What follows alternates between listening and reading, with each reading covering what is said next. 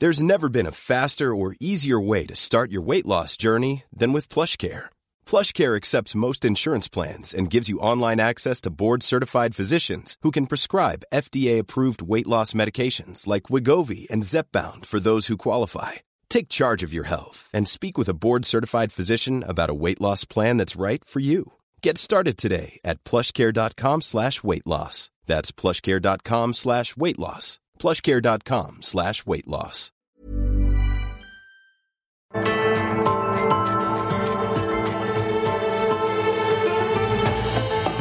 Heraldo Media Group presenta Me lo dijo Adela con Adela Micha.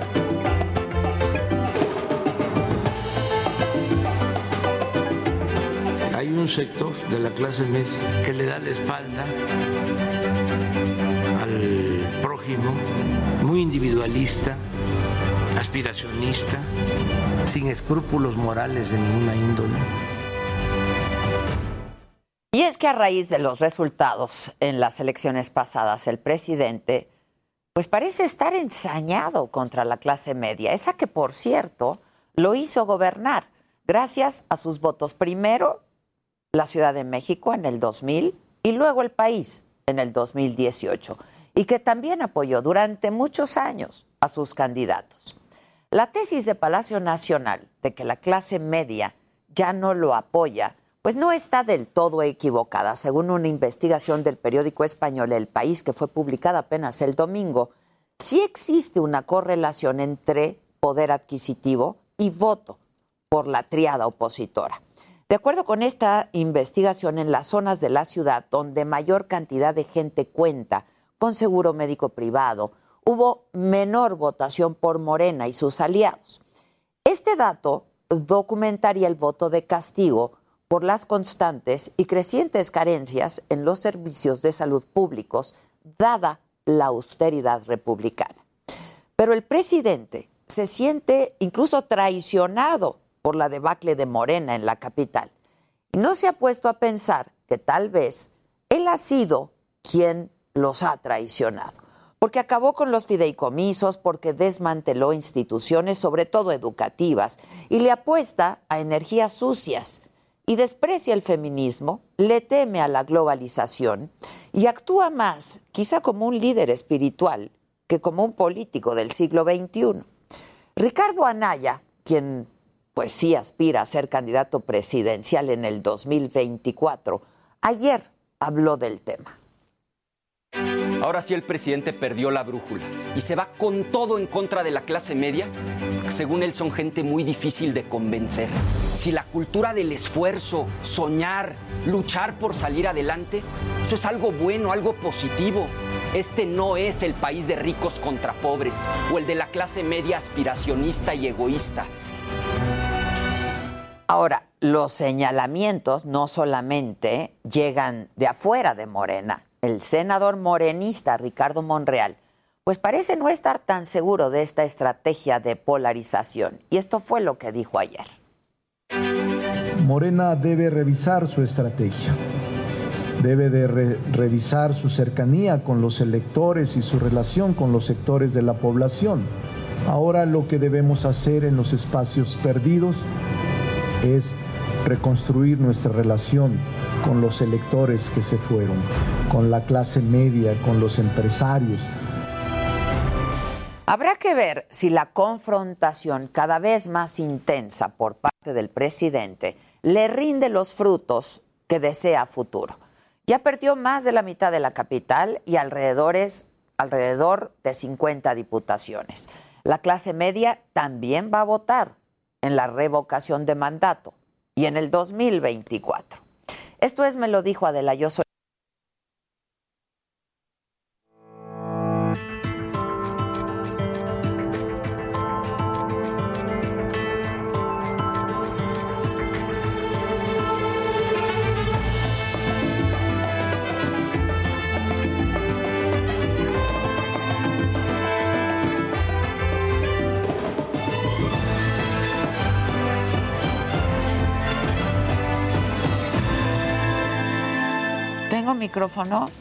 Bueno, Los saludo con muchísimo gusto y le damos, por supuesto, la bienvenida a quienes ahora nos sintonizan a través de la cadena nacional del Heraldo Radio. Hoy, que es martes, martes 15 de junio, ¿qué pasó en la mañanera?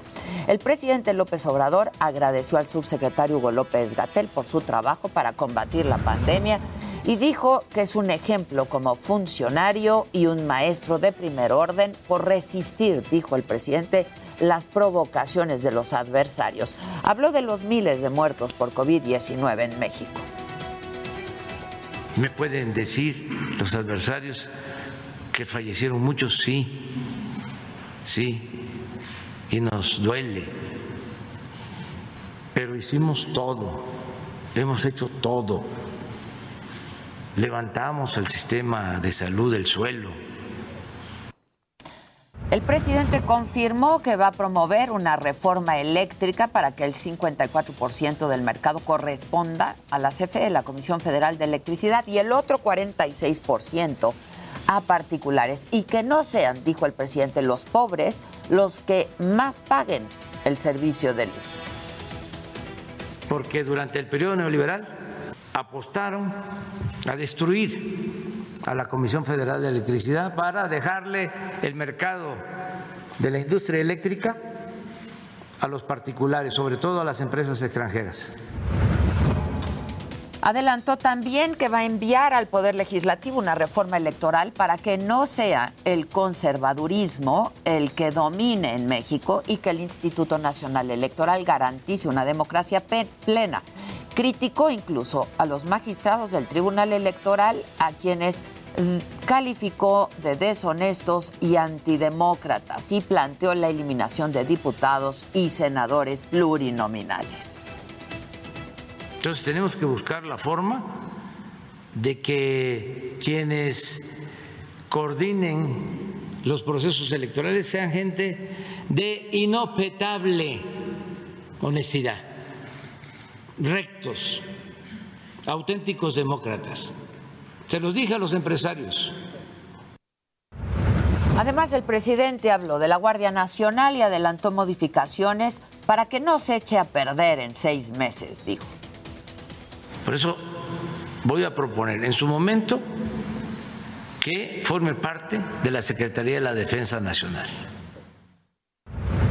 Y en otros temas, el presidente dijo que va a estar atento de los resultados de la consulta en la Suprema Corte de Justicia de la Nación, en donde se votará si se avala o no el transitorio Saldívar, que extiende por dos años el mandato del ministro presidente, Arturo Saldívar, a quien ha señalado una y otra vez de ser el único que reúne los elementos para renovar el Poder Judicial.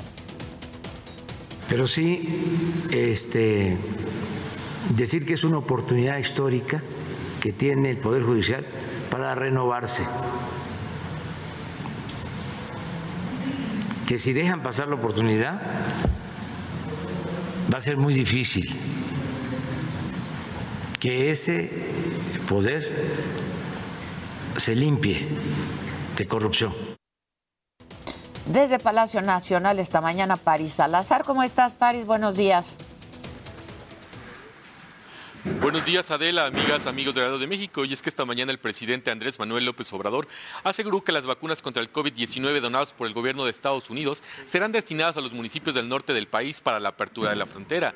Dijo que estas 1.3 millones de vacunas de la farmacéutica Johnson Johnson se aplicarán a los adultos de 18 a 39 años de edad de los 39 municipios fronterizos de Baja California, Sonora, Chihuahua, Coahuila, Nuevo León y Tamaulipas. También adelantó que se buscará conseguir 1.6 millones de dosis para cubrir a todos los mayores de 18 años de la zona fronteriza y anunció que mañana inicia la vacunación en Baja California. También el presidente López Obrador dijo que se iniciará una investigación para esclarecer por qué se les negaron los pasaportes a la delegación del EZLN que ya está en Europa y dijo que su gobierno no se van a limitar las libertades. También el presidente López Obrador recibió ya la segunda dosis de la vacuna de AstraZeneca contra el COVID-19 y tras la aplicación comenzó a sangrar del brazo derecho. El mandatario permaneció en 30 minutos en observación y a las 10 de la mañana ya inició una reunión con las madres y padres de familia de los 43 normalistas desaparecidos de Ayotzinapa. Esto fue lo que pasó esta mañana en Palacio Nacional, Adela. Recibió ya entonces, como decíamos muy temprano, eh, su segunda dosis de AstraZeneca, que fue cinco semanas después de la primera, ¿no? Así es, el presidente ya había recibido en el mes de, eh, el presidente había recibido en el mes de abril la primera dosis de AstraZeneca y fue hasta este, este día de, Muy bien, que recibió esta segunda vacuna. Muchas gracias, gracias, buen día. Buenos días. En otros temas y en un artículo publicado en el periódico estadounidense The Washington Post, el canciller Marcelo Ebrard celebró los resultados de la elección intermedia.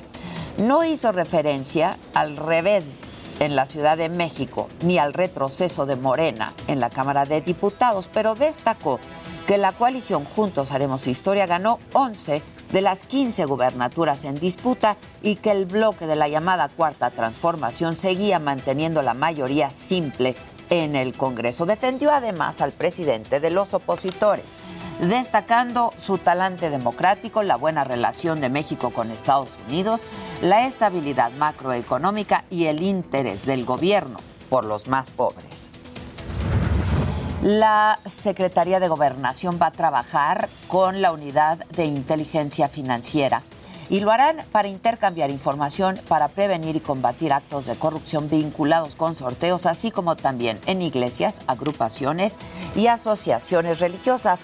La secretaria de Gobernación, Olga Sánchez Cordero, señaló que estas acciones son imprescindibles para erradicar el lavado de dinero. Esto dijo Sánchez Córdoba. Estas acciones son imprescindibles para la lucha contra la corrupción y el combate contra el crimen nacional y transnacional. Y en septiembre se presentará una reforma fiscal junto con el paquete económico 2022 misma que no tocaría los asalariados ni aumentará impuestos. Esto informó la jefa del Servicio de Administración Tributaria, el SAT, Raquel Buenrostro. Esta reforma generaría 200 mil millones de pesos de recursos adicionales. Ayer se dio un enfrentamiento Twitter entre el director de la Comisión Federal de Electricidad, Manuel Bartlett, y el gobernador de Coahuila, Miguel Riquelme. Ambos se acusaron de ser responsables por el derrumbe de la mina de carbón de Musquis, en el que murieron siete personas. A ver, por un lado, Bartlett aseguró que el gobernador Riquelme pudo evitar el accidente si la Secretaría del Trabajo del Estado hubiera implementado medidas de seguridad. Por su parte, el gobernador de Coahuila señaló que es la federación quien tiene competencia exclusiva para atender temas eléctricos y mineros. Además, acusa al gobernador a Bartlett de generar una crisis en la región carbonífera por favorecer a unas cuantas empresas vinculadas con Tony Flores, hermano de la ahora alcaldesa electa en el municipio de Musquis, a quien se le compraron dos millones de toneladas sin licitación. Bueno, pues habrá que hacer una investigación al respecto. El secretario de Seguridad de Estados Unidos, Alejandro Mayorkas, llegó ayer a México. El principal tema a tratar será la posible reapertura de la frontera, que lleva cerrada más de un año por la pandemia. Y se prevé que también aborde temas relacionados con migración, terrorismo y ciberseguridad. Mayorkas dijo que espera una visita productiva que fortalezca aún más la estrecha relación entre ambos países. Por cierto que este es su primer viaje al extranjero ya como secretario de Seguridad Nacional. Y les adelanto de lo que hay que estar pendientes hoy. El presidente se reúne con padres de los 43 normalistas desaparecidos de Ayotzinapa. Se prevé que les presenten resultados de las pruebas hechas a una decena de huesos en la Universidad de Innsbruck. A mediodía se reúne la Suprema Corte de Justicia para continuar con el análisis de la ley de extinción de dominio. Alejandro Mayorca, secretario de Seguridad de Estados Unidos, se reúne con el canciller Ebrard para hablar de migración y de la reapertura fronteriza, de qué hay que estar pendientes en el mundo. En Los Ángeles, California, se levantan las medidas restrictivas por la pandemia.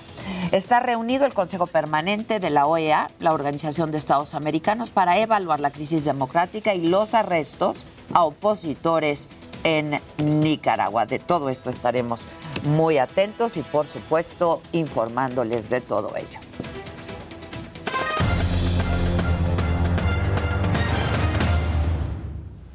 Hola, Casarín. ¿Cómo estás, Ade, Maga? ¿Cómo están? Muy bien, ¿y, los tú? que nos escuchan y también nos saluda, ven. Saluda, ¿Qué tal a saluda. todos? Eso, ¿Cómo andan? ¿Cómo eso. andan? No se nos vayan a sentir. No se nos vayan a sentir, sí, por eso entonces sí. los que nos escuchan, los que nos ven, ya sea radio, televisión, Facebook, lo que sea, ¿no? Exacto. Qué bien, muy bien, ¿cómo están todos? Eh, ayer lo habíamos platicado, ¿por qué es tan importante esta Copa América y a la vez por qué va a ser tan importante la Eurocopa? Porque posiblemente son las últimas dos.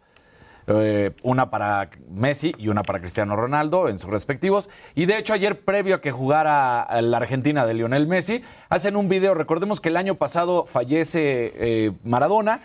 Fue una fue pues una situación que afectó a todo el mundo del fútbol y prácticamente todos los deportes. ¿eh? O sea, sí era de estas grandes figuras, de estas grandes estrellas. Hacen un video, la Conmebol, y entonces todos los argentinos, pues obviamente les dio el sentimiento y toda la gente del fútbol porque es un holograma en el cual pues sale Maradona dominando y además con todas las playeras que portó, un audio en el que decía una de las entrevistas de cuando era el cebollita, como para cuando jugaba diciendo quiero estar en un mundial. Ahí vemos la imagen para los que nos están escuchando. Está con este audio clásico y video de cuando él está entrenando con el Napoli con una canción, la de Life is Life. Ajá, ajá. Que si la alcanzamos a escuchar ahí. No, no, no. Exacto. Si no, aquí está Maca. Pero me gusta más na, na, na, na, na. Ay, Y entonces, y lo, y lo vemos dominar con todas las playeras que utilizó, desde Argentino Juniors hasta justamente con la selección de Argentina. Vendría el partido, termina empatado a uno, Lionel Messi marca un golazo de falta, de tiro libre, lo hace muy bien y bueno, pues con eso el empate. Pero la situación mientras eso pasaba en la Copa América, resulta que la UEFA, pues ya habíamos platicado que se reanudó el partido. Bueno, pues sale el portero Peter Schmeichel de Dinamarca a decir, no era el momento, por supuesto, para que volviéramos a jugar. Y he escuchado por ahí que la UEFA dijo que los dos equipos lo hicimos consenso y decidimos jugarlo. Pues no es cierto. La UEFA nos amenazó de que si no jugábamos, perdíamos el partido. Entonces Ándale. vienen las Qué UEFA, declaraciones. otra vez. Sí, qué, qué UEFA. Vienen las declaraciones. Entonces, después viene la UEFA. La UEFA dice que se trató con el máximo respeto la situación generada y que no fue así, que sí hubo consenso. Entonces, lo que sí es que ahora ya hay una eh, problemática muy grave, no solamente por lo que se está diciendo entre el equipo o la selección de Dinamarca y la UEFA, sino ante toda la gente, cómo lo están viendo, cómo es posible que los hayan vuelto a jugar. Porque de entrada se veía mal que los pusieran a jugar, haya pasado una hora o no. Claro. O sea, no iban a tener cabeza para estar jugando eso cuando estaban ¿Quién pensando. puede concentrarse? Pues, Exactamente. Y la buena noticia también de todo esto, no, no de ahí, sino de Eriksen, que habla ya el representante. Salen unas imágenes en las que él está ahí, pues agradeciendo a todo el mundo de que se ha preocupado por él, que le ha mandado mensajes y que dice que no se va a retirar hasta no saber cuál es el problema. Dice, voy a dar todo de mí. Ahí está la imagen de él, con el pulgar arriba, diciendo, pues todo va bien. Ay, qué bueno, en popa. ¿no? Entonces, eh, no voy a rendirme y vamos a tratar de encontrar cuál fue el problema. Y también otra buena noticia de esto es que Italia, la Federación Italiana, dice que va a se- preocuparse por sus jugadores. Recordemos que quien fue fundamental para que este jugador Eriksen no, no sufriera aún mayor fue justamente el capitán del equipo, que es de los primeros que detiene y le empieza a dar RCP. Primeros ¿no? auxilios. primeros auxilios. Entonces la Federación Italiana dice, vamos a hacer que todos los jugadores aprendan primeros Sepan hacerlo, claro. Me pues parece sí. una gran decisión. Oye, y este chavo que dijo que lo único que le preocupaba mientras, le- mientras se desvanecía era su Simon familia. Sí. O sea, que, que iban Pues a es estar que sí. y que quería que siguiera el juego. Eso sí dijo. Ajá. Ah, que él quería Eriksen. que siguiera. Sí lo dice, Eriksen. pero por esa situación, ¿no? De hecho, vemos, recordemos la imagen, la esposa brincarse a la cancha Sí. y llega justamente Schmeichel, el portero, y Simon Kjaer, que, bueno, hay pro- calmarla. no, mi- pre- disculpen mi danés, que es el capitán y es el que le da primeros auxilios, y dice, tranquilo, se está funcionando todo esto, ¿no? Entonces, Híjoles. pues ahí va, justamente. Seguimos con temas de la UEFA. Ya hace ratito Maca decidió que Ahora era sí momento que de hablar de cardíaco deportes. el momento, ¿no? Cardíaco. Cardíaco. Literalmente. Literalmente. Sí. Pues mira, ahí te va. Eh, lo decías bien, Maca, eh, lo de la FIFA con, o sea, no es solamente la UEFA, porque aquí El problema es grave, lo que acaba de hacer Cristiano Ronaldo. No es la primera vez que lo hace, ya de hecho en una entrevista hace un par de meses, había, cuando le preguntan de su hijo, dice, no soporto que mi hijo tome Coca-Cola y coma frituras, debería estar tomando agua y haciendo ejercicio, ¿no? Entonces, desde ahí se nota que no, no, no es de su agrado. Y luego, pues sí, en la Bueno, conferencia pero de prensa... pues, tiene Pues es un razón niño. y derecho Tiene razón y también. derecho. Lo que sí es que hay diferentes tipos de patrocinadores. La Coca-Cola con la FIFA y la UEFA y etc. es socio patrocinador, o sea, no es cualquier cosa. Entonces sí puede haber un castigo ejemplar, no solamente para Cristiano Ronaldo, sino para Portugal, para la Para la selección. selección. Claro, claro. Porque pues ahí estaba, era el momento de hablar de la selección portuguesa. Y nada más para que vean lo que sucedió, que se está analizando en estos momentos. Previo a que Cristiano Ronaldo diera su conferencia de prensa, el valor en ese momento de Coca-Cola era de 56.10 dólares.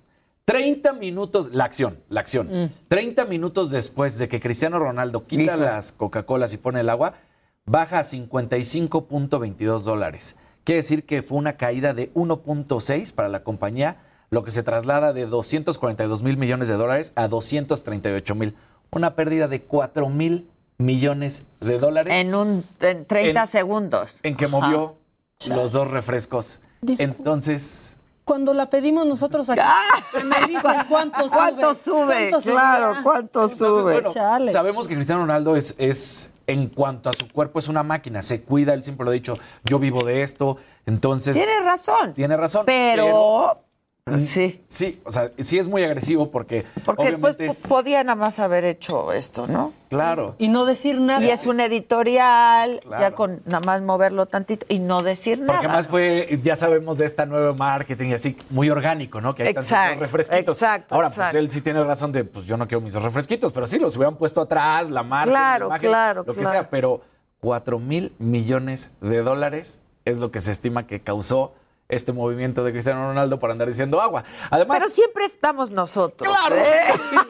Ahora también Que Coca-Cola ni nos pela, oye. Ahora, parecería hay un error porque dice, oye, Coca-Cola tiene agua. Pongan el agua. Claro, en y claro. eso se resuelve el, Sí. el tema, ¿no? Ya compraron Topo Chico también. Entonces, o sea, pero sí es, es una situación que se está viendo y analizando. Este Pero también qué error. ¿no? De organización y de logística. Si ya saben Exactamente. que pues a él no. Que él la traía en contra. Porque Exacto, pues no se lo hubieran puesto y le hubieran puesto agua. Porque fue en una conferencia, también en una entrevista, cuando le preguntan de su hijo, te digo hace un tiempo, y él lo contesta. Me molesta mucho porque toma Coca-Cola todo el tiempo y frituras. No entiende que hay que hacer ejercicio. Entonces, si ya sabes que no le gusta, no le pongas Claro. de enfrente. haber Claro. Pero, él nunca ha anunciado como otros jugadores que no eran como Sí, tenían ¿no? patrocinador a la competencia Exacto. de este refresco y así nunca Sí, se Messi, por nunca, ejemplo, ¿verdad? siempre ha salido con, con este refresco, con, eh, ahí está. Y él no, él nunca ha salido Nunca. en anuncios de refresco. Sí tiene una super imagen cristiano, la verdad. Exactamente, se cuida. el No se tatúa ni nada porque No se- dona No, sangre. sí, sí, sí, sí. O sea, es que cada cosa que le criticas a Cristiano te calla, porque en Claro, el mundial Claro. no es nada, Sí. nada malo. No es nada malo. No es nada malo, al contrario. O sea, Pero su- sí, para la FIFA, pues esto sí es muy duro porque es un socio comercial. Pues sí, pero fue un error de ellos porque le hubieran puesto Topo Chico. Sí. No, o igual y sabes que en ese momento alguien debió haber separado y dicho, no, señor, las cocas van aquí y dejarlas. O ponerlas al ladito o algo, pero No, hubiera sido peor, porque sí, aquel se hubiera puesto en pantera, ¿no? pues, pues sí, pero bueno, también son las cosas que tiene que acatar. Pues sí. Ahí Pues sí, ni modo, no, si no hay quiere otra. ir a Qatar. Ah, Exacto. ¡Ay, mira! ¡Hombre! ¡Hombre! La maca tan ocurrente y oportuna, como siempre.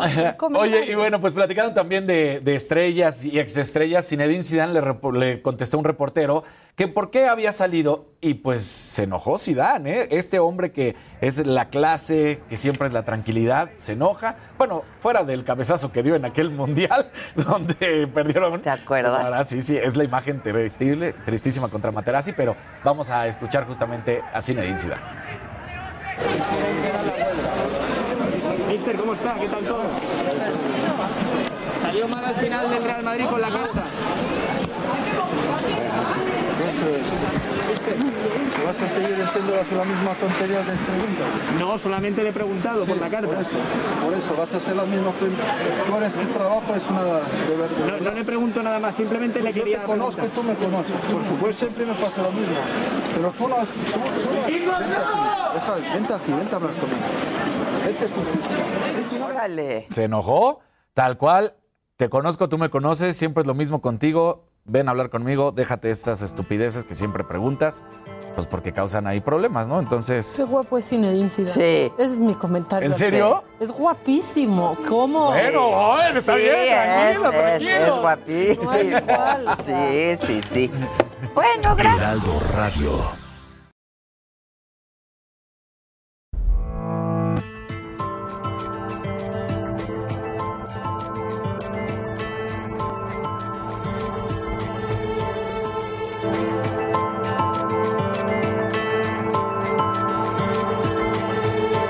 Continuamos en Me lo dijo Adela.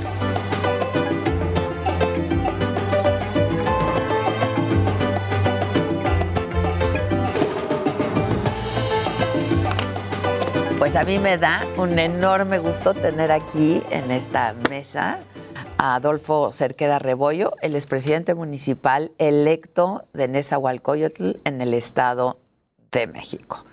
Y ya nos conocíamos, mi querido Adolfo. Ya, ya nos conocíamos. Qué gusto Adela. verte. Qué gusto verte. Gracias. Estuviste que hace dos años en la saga. Hace dos años contigo. Qué visionaria soy, ¿viste? Qué Desde, visionaria. aquel tiempo ya andaba yo de aquel lado. ¿Viste? Sí, por supuesto. Sí, sí, sí. Este, estuviste con el coro, ¿no? Con el coro, el coro con el gay. Ciudad de México. Ajá. Sí, que en ese momento veníamos también en estas fechas. Por estas, fechas. claro, en junio. Sí, en junio, exacto. Sí, también en un programita que ahí tenías y entonces... Que tengo. Estamos Bueno, en pausa, Ajá. ¿no? Este, ¿Qué porque tienes? estamos preparando la nueva temporada. Está muy bien. Que ahí estaremos. Que te invitamos a que estés con nosotros, por, Ah, por supuesto, en los primeros días de inauguración. Estuvo. Cristian también en ese programa, ¿te acuerdas? Estaba este eh, Paco, si mal no recuerdo, también de una revista. Bueno, había varios. Sí, Paco, claro. Qué buen programa, ¿no? Sí, Sí, buen qué buen programa. programa. Este también. Oye, pues lo que te trae ahora es eh, pues todo el toda esta contienda que supongo no fue fácil y ahora finalmente ya como el presidente municipal electo. Te felicito Sí, mucho. muchas gracias. No debió de haber sido fácil. Este, eres el primer pues el primero en todo el país, ¿no? El primero en todo el país. este, alcalde abiertamente gay. Sí, ¿no? sí, sí. No, no el primero que es gay, pero sí el primero que es abiertamente. es que hay que que no hacerla. problema en Exacto, decirlo. exacto, exacto. Sí, fíjate que yo, yo siempre he dicho que tenemos que... Yo tenía dos posibilidades. Cuando yo hice mi registro, el registro tenía la posibilidad de inscribirte como candidato y no poner ningún grupo étnico o grupo vulnerable al que pertenecías. Y yo en ese momento decía, bueno, tengo la posibilidad de, de llevármelo o mantenerlo así o poner a qué grupo yo pertenecía. Y entonces yo decía, es una forma de dignificar la trayectoria que tenemos aquellos que hemos venido siendo etiquetados, enjuiciados. Eh, claro, es importante decir que también llegamos a donde llegamos gracias a nuestro profesionalismo. O sea, para mí no es una bandera llegar y decir, ah, bueno, yo estoy porque soy o vengo Claro. de cualquier grupo Claro, X o claro. Y, sino que es el profesionalismo, el Pues trabajo. tienes una carrera, ¿no? Claro, la Claro, rigurosidad y todo lo demás. Y es eso.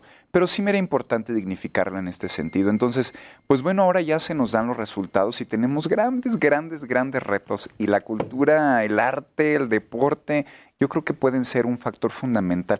Nos hace mucha falta, ¿no, Adela? Pues yo te decía, mi querido Adolfo, ahora en el corte, que el arte, la cultura, que, que son pues como asuntos no importantes o asuntos menores para la gran mayoría de los Claro. que se dedican a esto de, de la política, puede salvar ¿no? a las personas, a las familias, a la sociedad, a un país, ¿no? Y además puede generar recursos. Sí, por supuesto. Pues claro, Por supuesto. claro. Fíjate que me decían, hace un par de días igual tenía yo una llamada eh, de, de- de un medio que me hizo una llamada de Los Ángeles. Y, y ahí yo, eh, ellos me decían que era muy poco común encontrar un político que se dedicara a las artes, ¿no?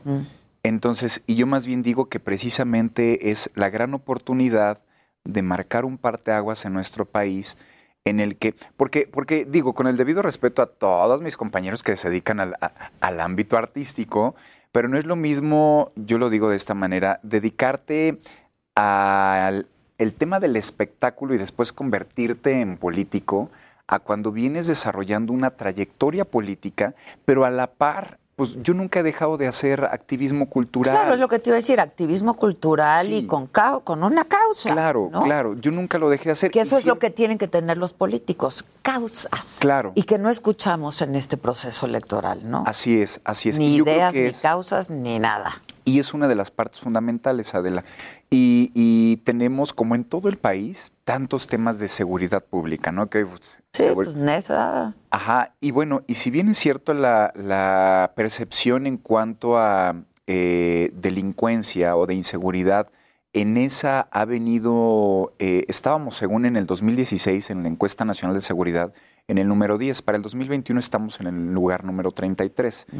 Pero tú sabes que también un cuerpo, una corporación policial tiene sus, sus asegúnes, ¿no? O sea, yo la policía la veo como también un, como un corporativo. Cuando en una empresa, Adela, que no está en buenas condiciones laborales, que no se siente vista, visibilizada, este, es cuando no se sale a hacer la chamba como tiene que hacerse, ¿no? Con Entonces, compromiso, con compromiso, social. ¿no? Claro. Sí, claro. Y entonces ahí, bueno, pues también tendremos que acuerpar a la policía. Yo también he venido diciendo que a los hijos de los policías, las hijas, los hijos de los policías, generar becas con ellos o incluso brindarles actividades culturales, Culturales y artísticas, sí. y, y que destaquen. Y no solamente eso, en la policía hay saxofonistas, hay músicos, está, hay cantantes, hay luchadores, y te- pero están ahí. Entonces yo creo que hay que, hay que eh, eh, visualizar los talentos que tiene la policía. Y hay que dignificarlos. ¿no? Totalmente, totalmente, porque si un, si- quítale tú la etiqueta de policía. Si el trabajador en cualquier lugar no se siente visibilizado, no se siente visto, no se siente que su trabajo eh, sea algo que esté impactando y que marque un antes y un después, y si no se siente valorado, va a estar enojado, va a estar enojado siempre, ¿no? Y pues sí tenemos un gran reto, Adela, un gran reto en Esahualcóyotl. La verdad que sí. ¿Qué crees que te llevó al triunfo? Este. ¿Y por qué fuiste más criticado o no en, en campaña por ser gay, por ser artista? Pues o sea, sí. ¿por cuál de todas? ¿No? ¿Por cuál de todas? Pues me tocó por todo, ¿no?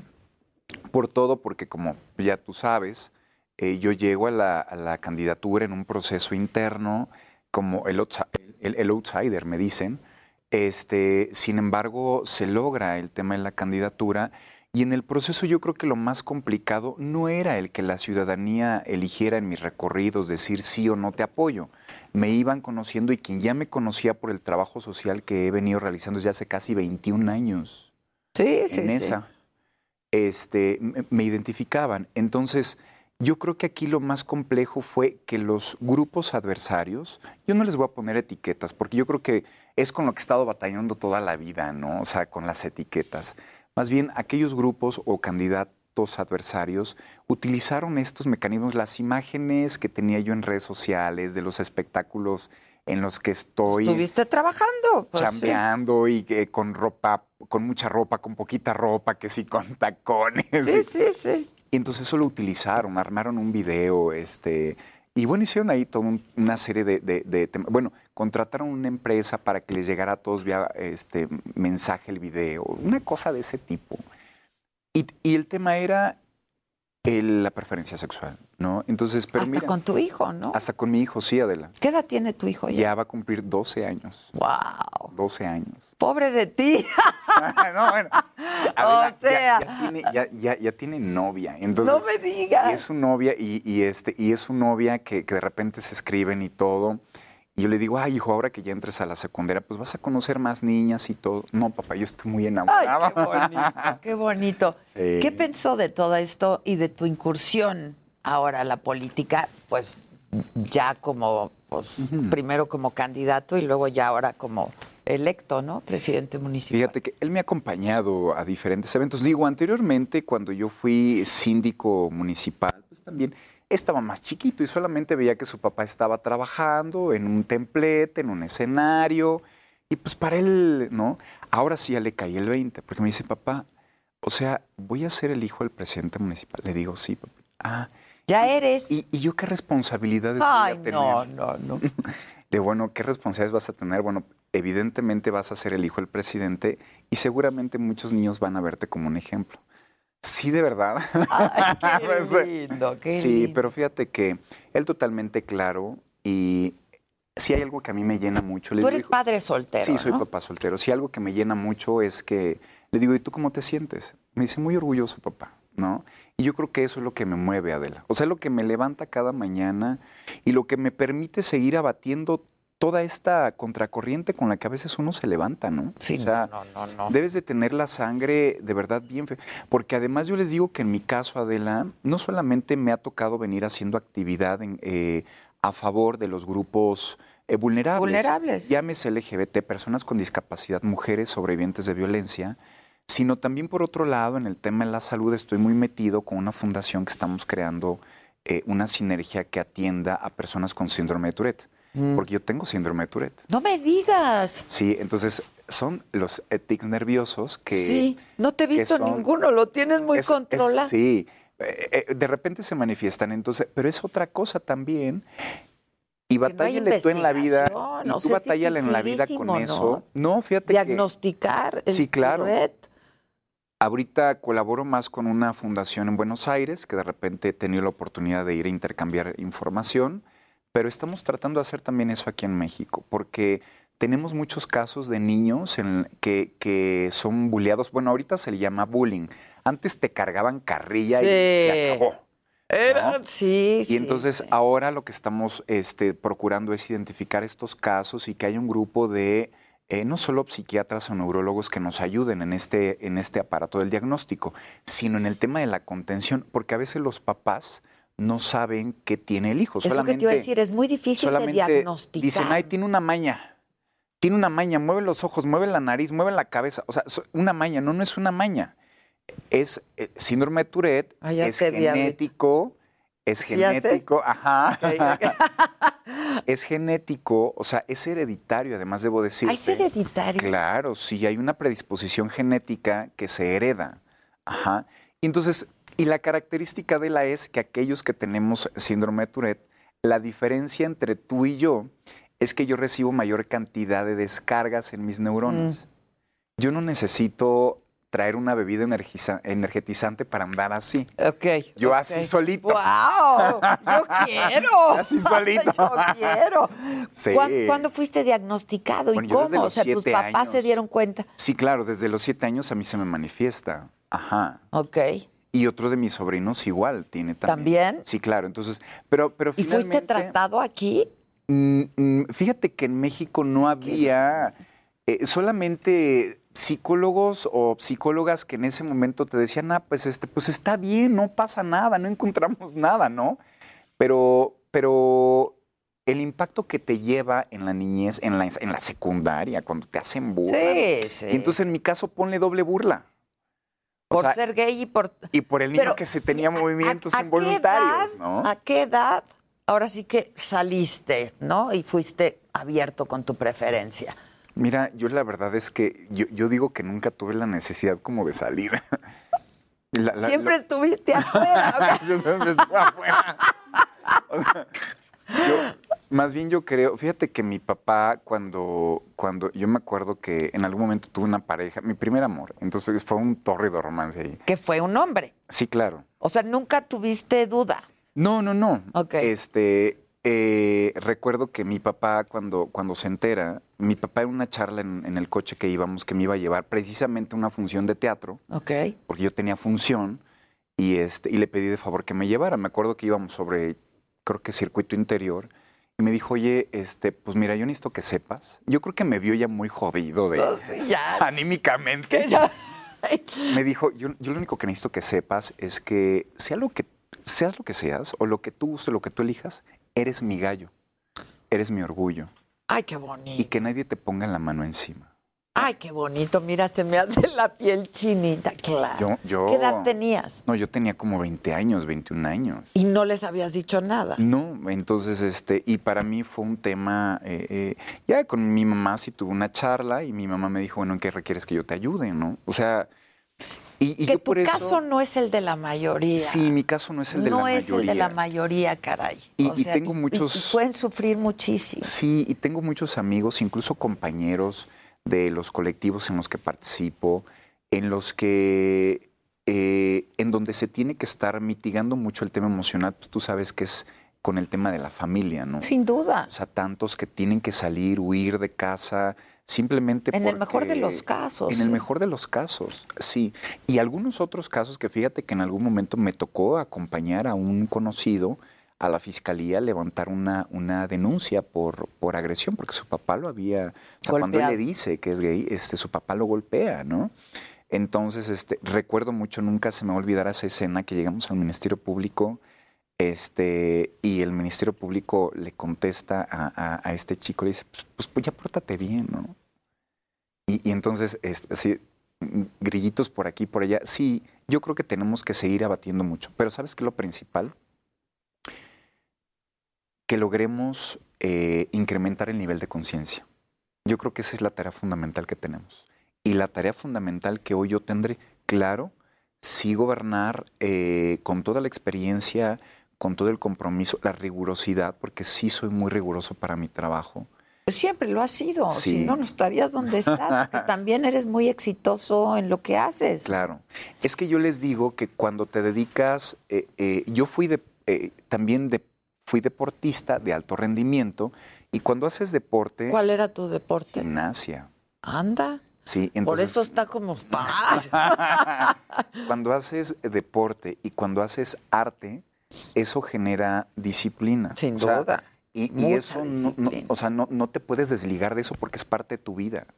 Entonces yo siempre llevé mi trayectoria académica con mi trabajo artístico, cultural, deportivo, y siempre a la par. ¿Cómo le hice? ¿Quién sabe? Pero lo Pero hiciste. siempre, bueno, pues con mucho trabajo y con mucho un chorro de cosas siempre. Pues con mucho trabajo y, mucha disciplina. Exacto. Y entonces, y que a veces yo les digo, es que son sacrificios que se hacen. Pero reditúa. Claro, totalmente. Reditúa. Totalmente. Y los jóvenes tienen que saber eso, ¿no? Así es. La verdad. Entonces, hoy es creo que la gran, la gran labor que tenemos de ir avanzando en nuestro municipio, sí fomentando hoy actividades deportivas, culturales, abatiendo el tema de los delitos, que sí con seguridad pública, hacer lo que tengamos que hacer en la reingeniería, en la capacitación de la policía, de nuevas masculinidades, de que hoy el policía entienda el rol que implica este, este eh, pues estar en un en, en el siglo XXI, ¿no? Sí, claro. Que yo creo que no es lo mismo eh, Nezahualcóyotl, y lo digo con, con mucha tristeza, a cruzas una avenida que te hace limítrofe de la Ciudad de México y pareciera que es otro lugar totalmente distinto. Diferente. Entonces yo creo que tenemos muchos retos. Oye, este, tú trabajaste con Juan, ¿no? Juan Cepeda. Así es. Estuviste en su administración. ¿Qué? Cuéntanos. Pues sí, fíjate que me tocó en ese momento coordinar ese gabinete Ok. y entonces, este, pero bueno, pues ahí se quedó. Ok, ok, ok. Pero además estás certificado en, en coaching, eres Ajá. entrenador.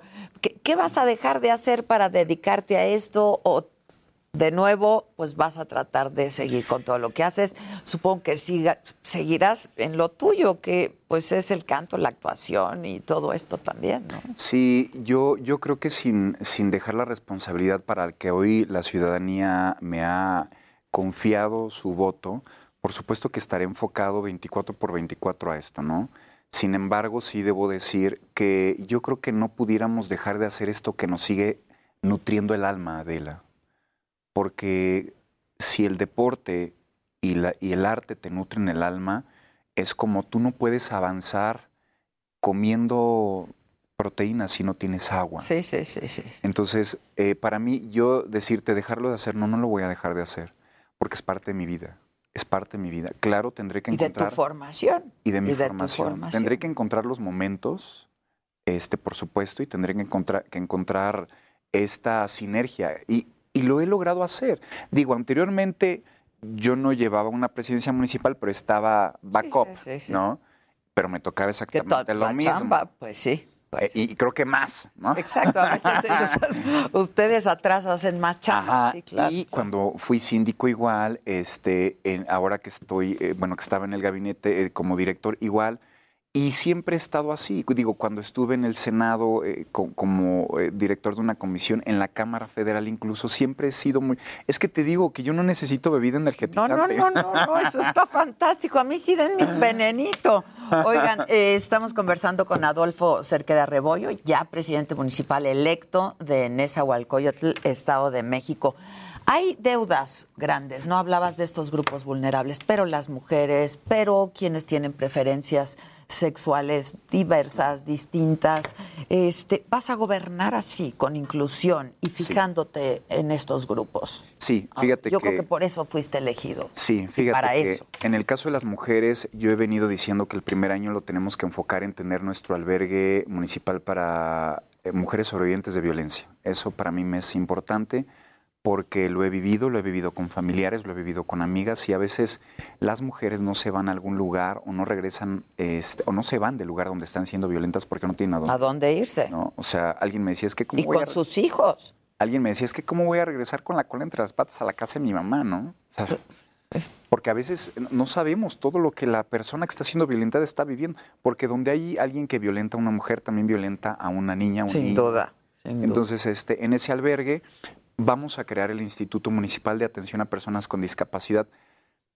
Tengo, mm, yo moralmente con las mujeres, pues evidentemente tengo esta responsabilidad moral. Con las personas con discapacidad, por supuesto que también tengo la responsabilidad moral. Tendré también aquí que hacer una rama en la que logremos en esa identificar los casos de síndrome de Tourette, que para mí me es muy importante. Sin duda.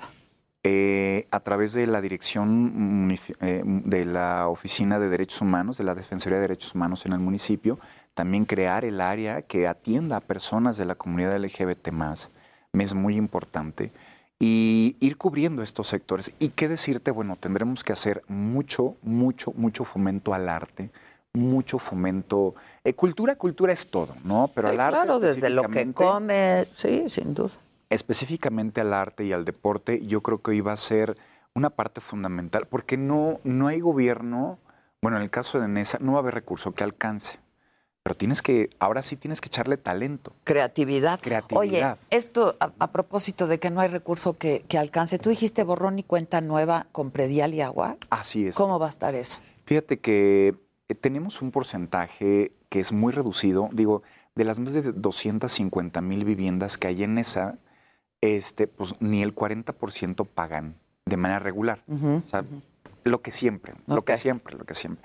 Tenemos que ir por el resto, por el 60 que no paga, porque se necesita hacer mucha obra. Mira, hubo una inundación antier Sí, en sí. Brutal, Estas lluvias atípicas de cada Sí. año. y se necesita hacer obra, y si no, no va a haber recurso que alcance. Entonces, borrón y cuenta nueva es para fomentar a que quienes no han pagado, pues se puedan poner al corriente, pero que no digan, ay, vamos a esperar a otro loquito en 10 años que vuelva a poner otro borrón y cuenta nueva. Exacto, ¿no? exacto, Que nos exacto. firmen una carta compromiso que se, Que se van- comprometen a regularizar cada año, sí, y es prácticamente con mucho de lo que tendremos que estar, y se tiene que ver reflejado en, en obra. Hay mucho, mucho por hacer, la sensibilidad ahí es fundamental. ¿Cómo, ¿Cómo estuvo el asunto este del que ha sido señalado de el rebase de tope de campaña? ¿No declaraste algo o cómo estuvo? No, no, no. Yo, en mi caso, yo no tengo este imputación de rebase de gastos de, de, ¿De campaña? campaña. Ah. Sí, se le ha cargado más a otros, a, a otro Candidato. que ya Ah, dijiste ok. el nombre. Sí, sí, sí. Este. Bueno,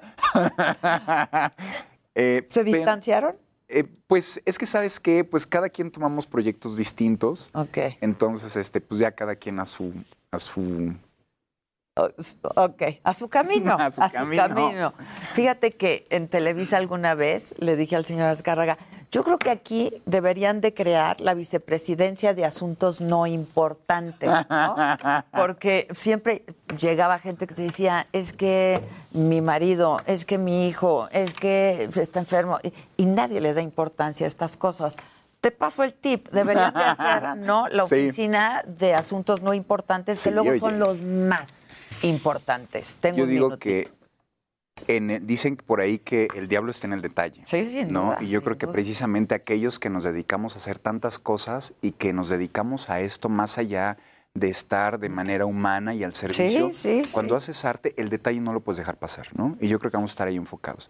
Ya te decía el tema de la seguridad pública, un tema fundamental, el tema de la salud, porque no tenemos hospital de especialidades, y bueno, muchas cosas más que tendremos que estar abatiendo. Oye, si, si te quedara, me quitaba la chamarra y te la daba. Ah, ¿no? Mira. La, la vas a portar con mucho la orgullo. vi, ya la vi, Pero te voy a decir qué pasa, que no te va a entrar ni en una manga.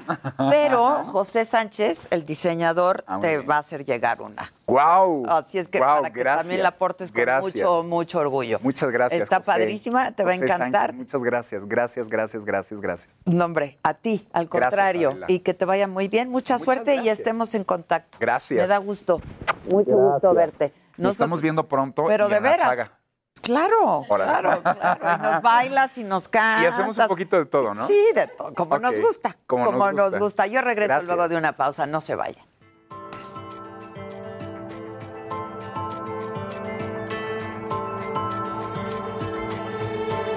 Heraldo Radio, la H que sí suena y ahora también se escucha.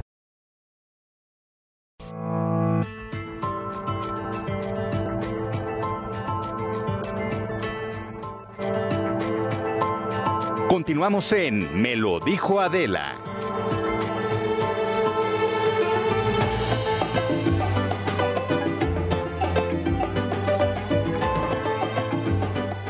Este, para quien nos escuchan por la radio, este, ya estamos aquí en pleno el Montón Shot, o sea, Luis, Maca, Jimmy, Casarín y una servidora. Antes, vamos rápidamente con Daniel Magaña.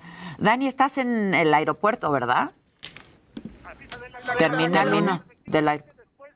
no tener una respuesta por parte del gobierno federal se manifestaron en la zona de Palacio Nacional y bueno pues al no tener pues una respuesta por parte de las autoridades se trasladaron aquí hacia la zona del aeropuerto ya que bueno pues son personas que tienen aún eh, algún pequeñito pues con algún problema de cáncer y al no tener pues respuestas están cerrando precisamente la zona de la terminal 1, así que un aviso a tiempo para las personas que tengan algún vuelo, hay que hacerlo con tiempo ya que bueno pues se están manifestando un, en este lugar.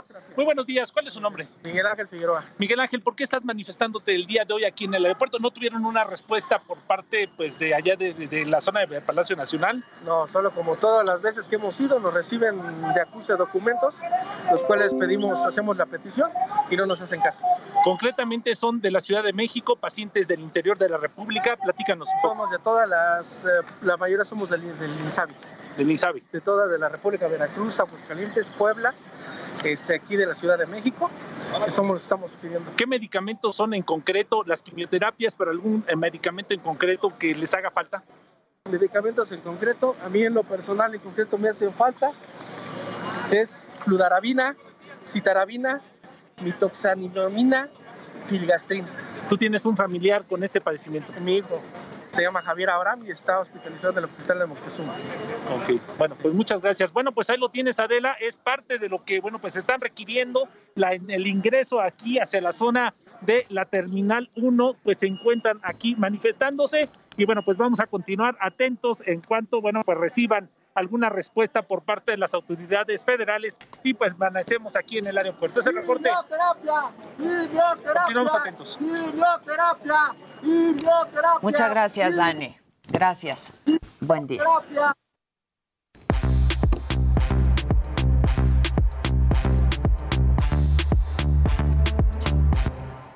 Bueno, aquí el Monton Shot. Entonces, ¿sabes chiflar? Sí. A ver. Y ahí te va. Se escucha borroso. ¡Ay, bien! Dedos. Se escucha ¿Ese borroso. cómo es? ¿Así? Ese es para adentro. Ajá. Así. Anda, hasta su a lo mejor ese se nos hará más fácil. Este es así. ¿Y qué pasó? Ah, no, no se puede subir más. más así me dicen que se puede subir la silla, no se puede subir. No se pero así puede es. Ay, Ya van a Ya. llegar nuevas sillas para todos. Y este, pues así, delgadito. O sea, Ok, ok. ya. y el básico, ¿no? Se escucha borroso. Se escucha borroso. borroso. Se escucha borroso. Pues aquí nada más dos de la mesa saben chiflar. ¿No sabes chiflar?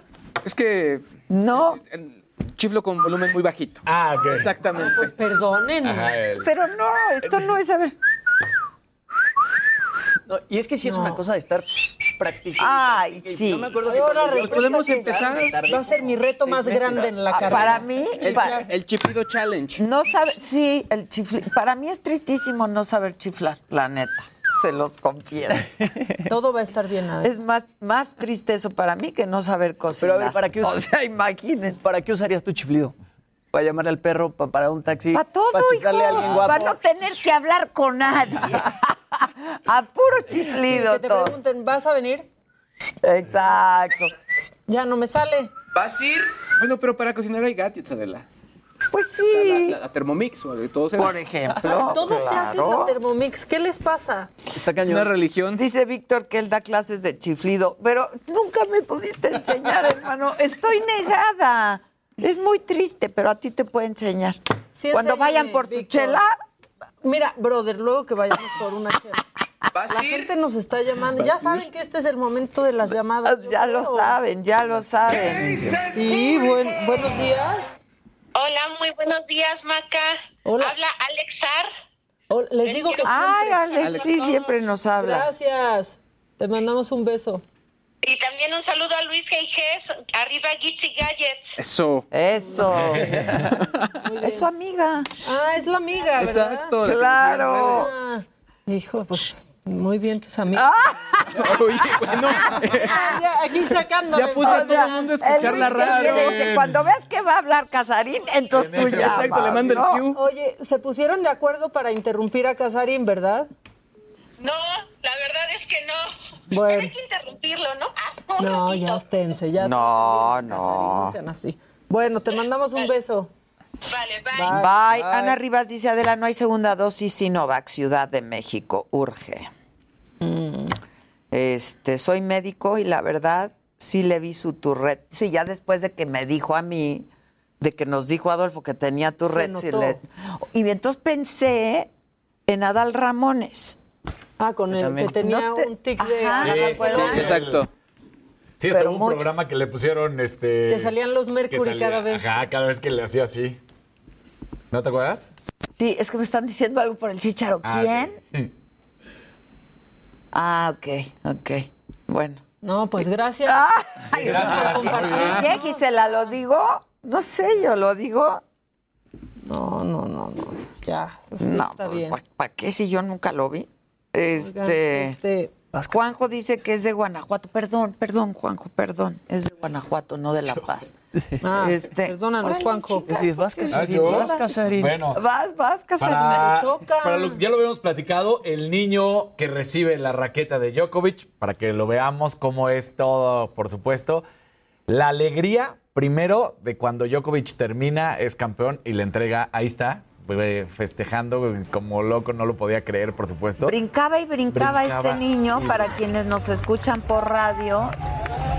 Cuenta la historia. Eh, Está obviamente con la raqueta de Djokovic, no puede controlarse, o sea, se- se- parece ser que le está dando un ataque, es un ataque de felicidad el que está teniendo el niño, y de repente se escucha, no ma, no ma, y entonces dice, ah, espérame, eso, eso es muy mexicano, ¿no? O sea, Claro, es como que no mames.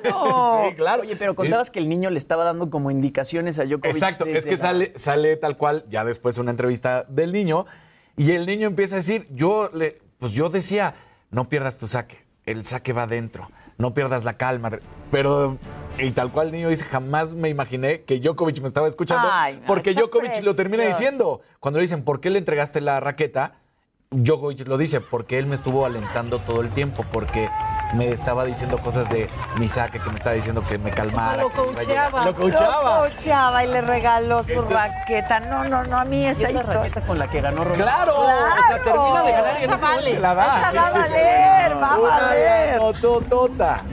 Sí, claro. Pero lo que vale para el niño. Claro, porque ese niño, Jimmy y algunos otros adultos podrían pensar inmediatamente en lo que vale la raqueta. Claro, el niño piensa niño en es su- decir, claro, "Es la me regaló de-". Djokovic Pero en eso están raqueta. pensando los papás de Exacto, así ya, ya está haciendo cuentas, ¿no?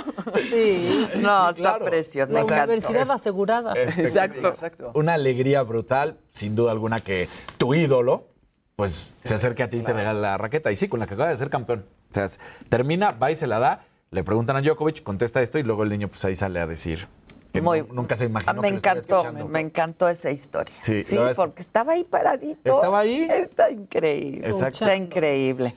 ¿Qué más? Yo ¿Macabrón tengo una traes? cosa muy macabrona. Es que, o sea, como que ya empezó la carrera de quién, quién va a ser nuestro candidato, a quién hay que apoyar. Noroña. No habíamos Ah. hablado de Noroña hace No, tanto. pues que él va a ser el candidato. Sí, Quiere ser presidente. Otra, Otra vez. Pero justo que ves que aquí Federico Arriola nos dijo que, que pues SDP va a ser más como el Washington Post. Ajá. Bueno, pues en SDP, cada vez más como el Washington Post, subió su videocolumna, Noroña. Sí, y ahí sí, sí. Dijo esto. Se destapó. Se destapó. Se destapó. Que no se destape mucho, porque. ¡Ah! vaya por favor. pesca. Es el relevo, la relevo del compañero presidente. Será un momento duro, difícil, de tensión enorme al interior del movimiento y yo ya no me pueden decir nada. Ya hicimos nuestra tarea, hemos cumplido, seguiremos cumpliendo.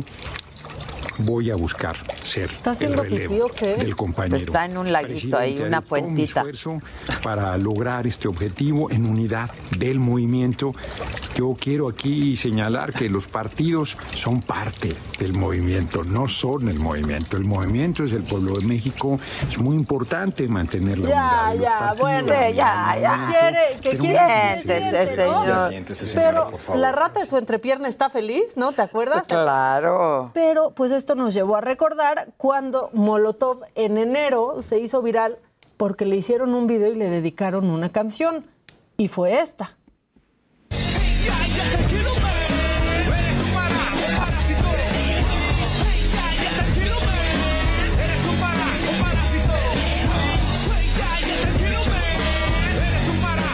Le dedicaron la de Parásito. Ya, Molotov que parece que es la, la única oposición. La fuente, la fuente de... Son coherentes. Sí, Ya claro. cuando Molotov es la oposición buena, pues hay que pensar cómo están las cosas, ¿no? Pero sí, le dedicaron la de, pues el parásito. El parásito. No soy yo. Noro- Fue No, Molotov. fue Y Molotov. yo estoy, pues recordándoles que, que hizo Molotov en enero, punto. Pero bueno, Oye, está dicen que nos... Bueno, déjame encontrar el mensaje. Porque, ah, Omar Hernández dice, hola desde Sydney. 2 a.m. acá, pero no importa, me encanta el programa, preocupado por México y América Latina en general. Pues así están las cosas. ¿Qué te digo, mi querido Omar? Este, que por qué distorsionas la ideología sin moralidad. Dice, ¿quién crees que dice eso? Ay, el güey este que sigue, ¿cómo se? Chuy. El o cómo se Chuy, el Chuy. Por favor, mira, hoy yo te la picho. Ve a una terapia y diles, veo un programa o escucho un programa que odio, que no soporto. ¿Por qué me hago eso? Pregúntale a tu Exacto, terapeuta. ¿Por exacto. qué soy así? Y alguien decía por aquí que Alfredo Adame también tiene estos el problema de los movimientos corporales. No, pues ya ves que también hace, pero ese tiene muchos otros ese problemas. Ese es su problema menor. Es su problema menor. Él es un problema. Exacto, exacto. el menos de sus ¿Qué más me tienen, muchachos? Oye, el Disneyland regresa, eh, bueno, eh, a- a- reabre las puertas el próximo, el día de hoy, de hecho, el día de hoy ya abren puertas, pero lo que están diciendo es que sean para personas que ya tengan sus dos dosis. Sin embargo, no van a pedir ningún tipo de comprobante, es decir, van a confiar en De que los fe. ciudadanos, exactamente, de buena fe, lo van a hacer. Eh, y por otro lado, también quien reabre sus puertas es Apple, pero lo que están diciendo es que sus empleados sí estarán obligados a, seguir usando cubrebocas. Apple también ha entrado en controversia porque sus empleados no quieren regresar a oficinas. Eh, Tim Cook les mandó una carta diciendo que serían tres días, e incluso que les darían ya por contrato dos semanas completas de home office, pero la gente dice que no, que ellos quieren quedarse en casa y quieren que los tomen en cuenta para tomar esa decisión, No. para que ellos deciden en qué formato. Y una nota rapidísima del filtro que estamos, eh, que hemos estado compartiendo desde el día de ayer, nada más un dato duro, eh, más de 215 millones de usuarios lo han usado, se llama Cartoon 3D Style. Y el filtro ha sido vista, visto perdón, más de 1.700 millones de veces. No, es que está, muy increíble. precioso. En la cámara están poniendo la foto que nos sacamos ayer Maca y yo. Y Jimmy Casarín y Luis. Pero Luis parece mira, su de hija de Sí. Luis Gijena está Casarín convirtió preciosa. hasta sus perros. Ya lo vi. Sí, los perros salen, de salen. Casarín están padrísimos. No, no, no. Ahí. Ahí están los perritos. Hoy hay que sacarle a mis perritas, ¿no? Sí, hoy a la manada. A la manada. Pero sí se hizo súper viral el filtro. Eh, Todo el mundo lo- impresionante. lo usó ayer. Sí, todo el mundo. Sí. Y nos vemos Claro, porque jóvenes. nosotros hablamos del filtro. Claro, claro, estamos en el trend. Por supuesto. Coca-Cola o Pepsi Cola, quien quiera. De una vez, De una vez.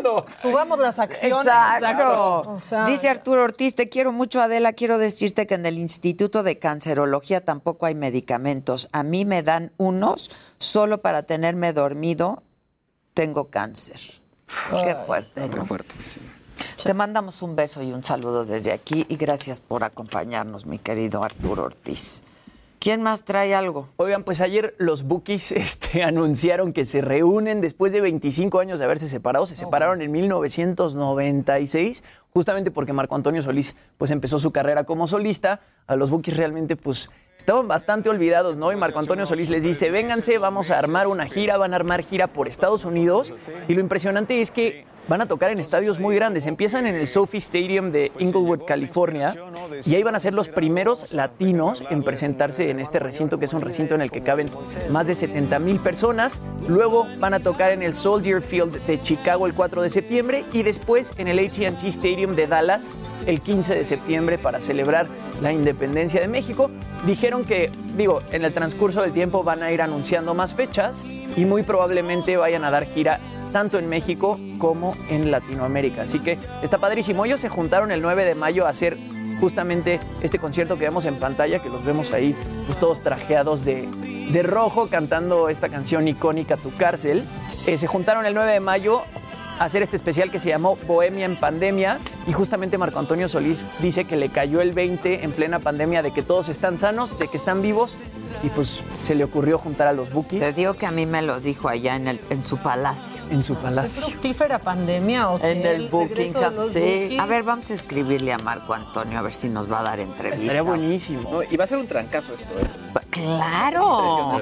Justamente eso decía ayer, o sea, se están atreviendo a hacerlo en esos escenarios tan grandes en Estados Unidos porque hay mucho público, Claro. tanto en California como en Chicago, que pues extrañan a los Bookies y que quieren muchísimo a Marco Antonio Solís. Entonces, pues va a estar cool, ¿no? Se va a estar. Perdón, ¿eh? es que le estoy escribiendo. Escríbele.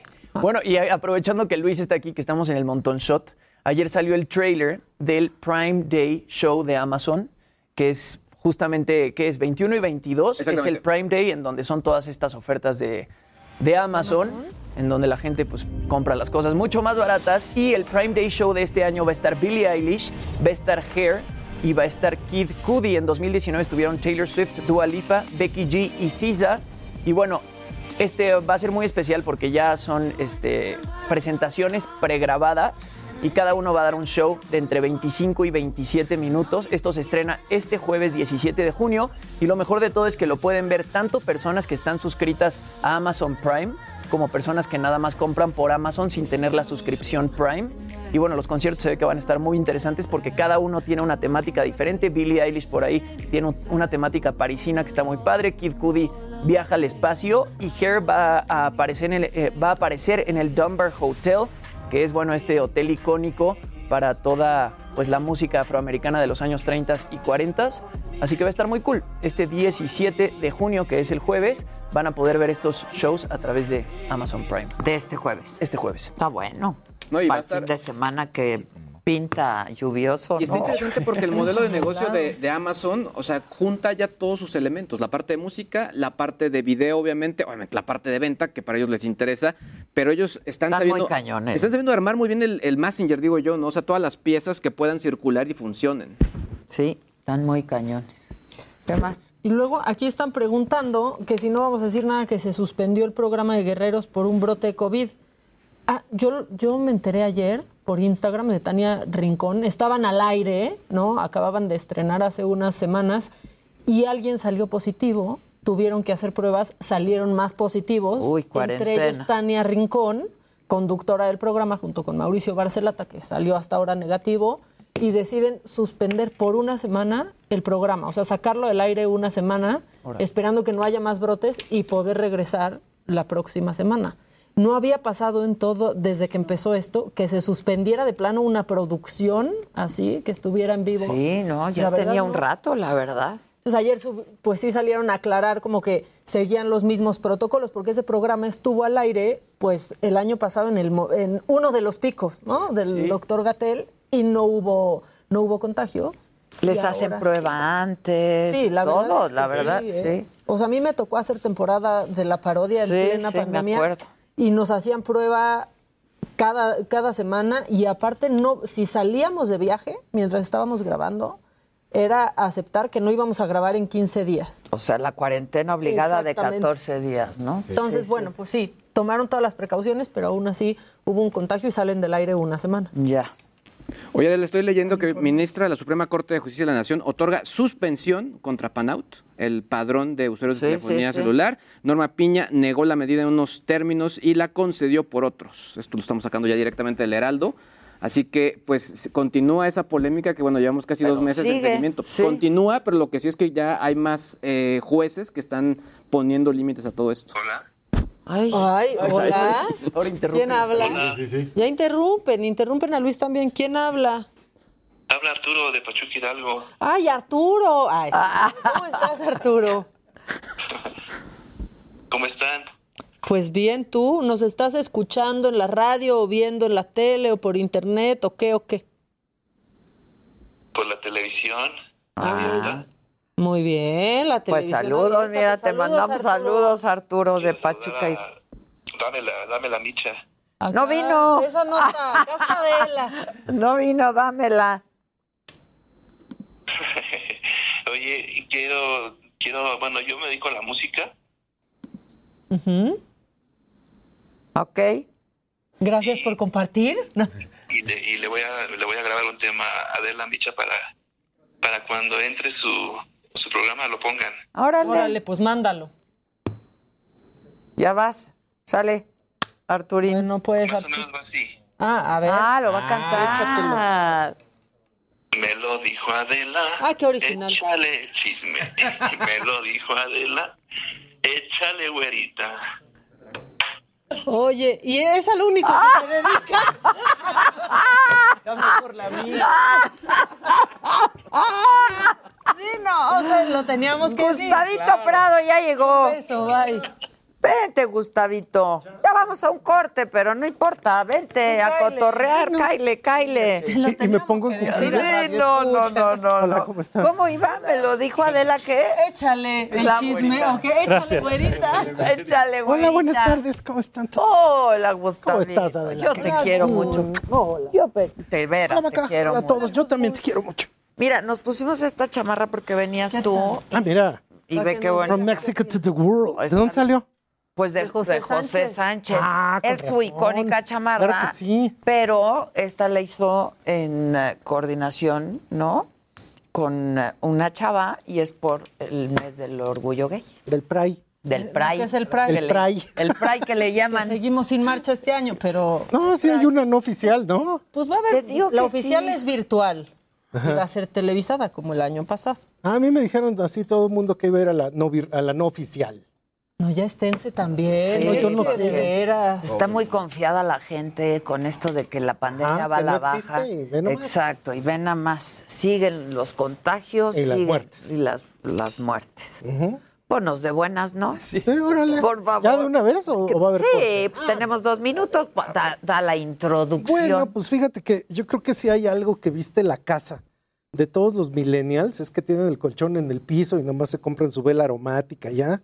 Pero son la típica silla de plástico con patitas de madera. Sí, claro. Que todo mundo la tiene, está en todas las oficinas, la encuentras, de verdad, esto es impresionante. Ayer estuvimos buscando, cuesta desde 499, 500 pesos, que es lo mismo que cuesta la silla monoblock que antes vendían en el supermercado, que es esta blanca que ya cuando estás borracho se le abren las patas y te quedas con Exacto. todo y silla. Bueno, pues esta cuesta lo mismo. Ahora, lo chistoso de esta silla es que esta le hicieron Charles and Ray Eames, que son casi casi que los papás del diseño contemporáneo. Y hay gente pues muy ignorante que dice que eran hermanos, pero pues tenían, si eran hermanos, pues yo creo que sus hijos tenían dos cabezas. Porque Charles and Ray Eames eran una pareja de diseñadores. Él era arquitecto, ella era pintora. Y básicamente inventaron el diseño contemporáneo y hacían estas sillas diciendo que era the best for the most for the least. Lo mejor para todos al menor precio. Y resulta que se convirtió en un clásico del diseño es de 1950. Pues es que están baratas, están, Están accesibles. baratas, pero son bonitas, Son y eso es lo que bonitas. Tenemos, ¿no? Ellos diseñaron Las naranjas. exactamente esa Ah, esa blanca. Y tenemos naranjas, ¿no? Sí, También. Pues todo el mundo la tiene de muchos colores. Sí. Y precisamente bonitas. es el plástico hecho en un solo molde. Muchas gracias. Las patas forradas de madera. Y pues esto, por supuesto, se ha copiado. Ahí dice hecho en China. Digo, no sé por qué. Yo creo que no, es original. Es original, es original, es la No, original. e- esa sí es ¿no? original. Esa, esa sí es original. Esta sí. Pero Esta todo el mundo la ha copiado y precisamente ahorita. O sea, la original, ¿cuánto cuesta, por ejemplo? Una original va a andar como en 10, como en 10 mil pesos. Ok. Y una de estas en 500. Esta es, esta, no creo, porque hay esta es de. China. Esta es chinita, esta es chinita. Chinita. Pero precisamente ahorita en el Museo Franz Mayer hay un diseñador que se llama ni nada menos ni nada más que Girard. Y este señor Girard era muy amigo de los Sims. Entonces, junto con ellos, diseñó todo una serie de cosas. Y de hecho, hay dos muy peculiares. Pero nos, nos, la, nos las platicas esto después. luego de, un, de una pausa. Regresamos Claro rapidísimo con Gustavito Prado.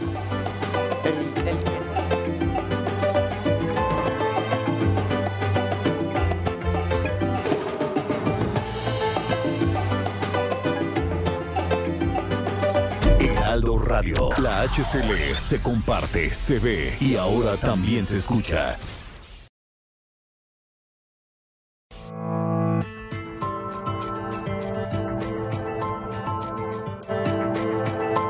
Continuamos en Me lo dijo Adela.